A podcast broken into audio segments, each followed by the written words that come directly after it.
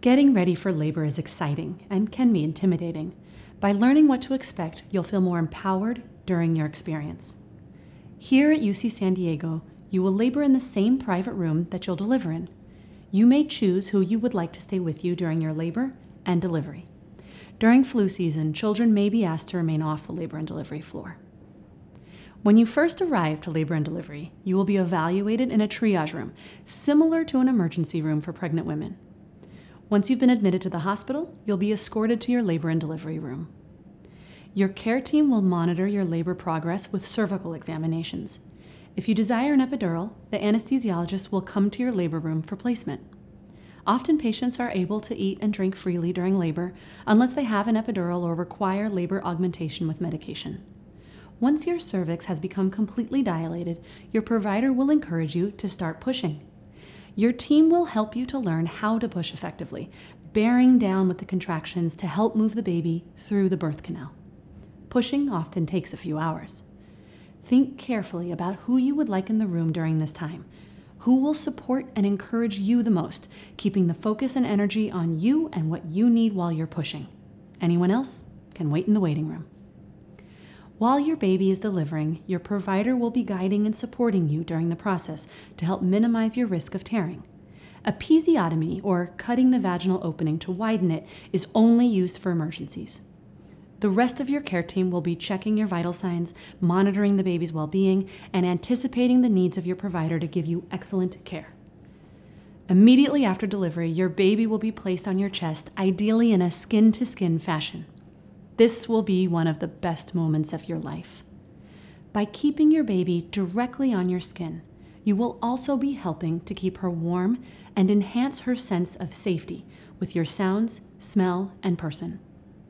This also helps with nursing, and sometimes your baby will start to nurse right away. Don't worry if your baby takes a little while to learn to nurse. Our lactation team is available to help, and all the nurses and providers are trained as well.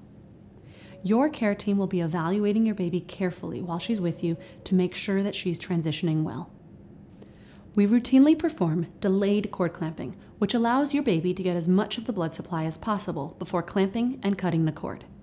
Your provider will clamp the cord and encourage you or your support person to cut the cord while your baby is still skin to skin. You'll then be given a medication that helps prevent postpartum bleeding, and your provider will help you to deliver the afterbirth, called the placenta. If you do have a small tear, which is common, especially in first-time mothers, your provider will make sure that you have sufficient pain medication, usually with a local injection around the area, prior to suturing the tear. Absorbable sutures are used, which will be gone by about four to six weeks without having to be removed. Your team will then help get you comfortable for nursing your baby. Ideally, you'll be able to continue uninterrupted skin-to-skin time with your baby for at least thirty minutes. Please encourage your loved ones to resist the urge to interrupt this precious time. After a few hours recovery period, you and your baby will be escorted to your postpartum room, where you will both complete your hospital stay together until discharge. If at any point during delivery or postpartum your team is concerned for your baby's health, they may recommend further assessment in the baby warmer in your room or potentially a short stay in the Neonatal Intensive Care Unit, or NICU. Your team will always explain what the concerns are and why temporary separation may be necessary. You may designate someone to be with your baby if you're recovering and unable to personally go with your baby to the NICU. Once you have recovered, you have twenty-four seven access to your baby in the NICU. Throughout your delivery, please ask questions or voice concerns or desires. This is your delivery, and as your treatment team, we want this to be the best experience it can be while ensuring the ultimate goal of healthy mom and healthy baby.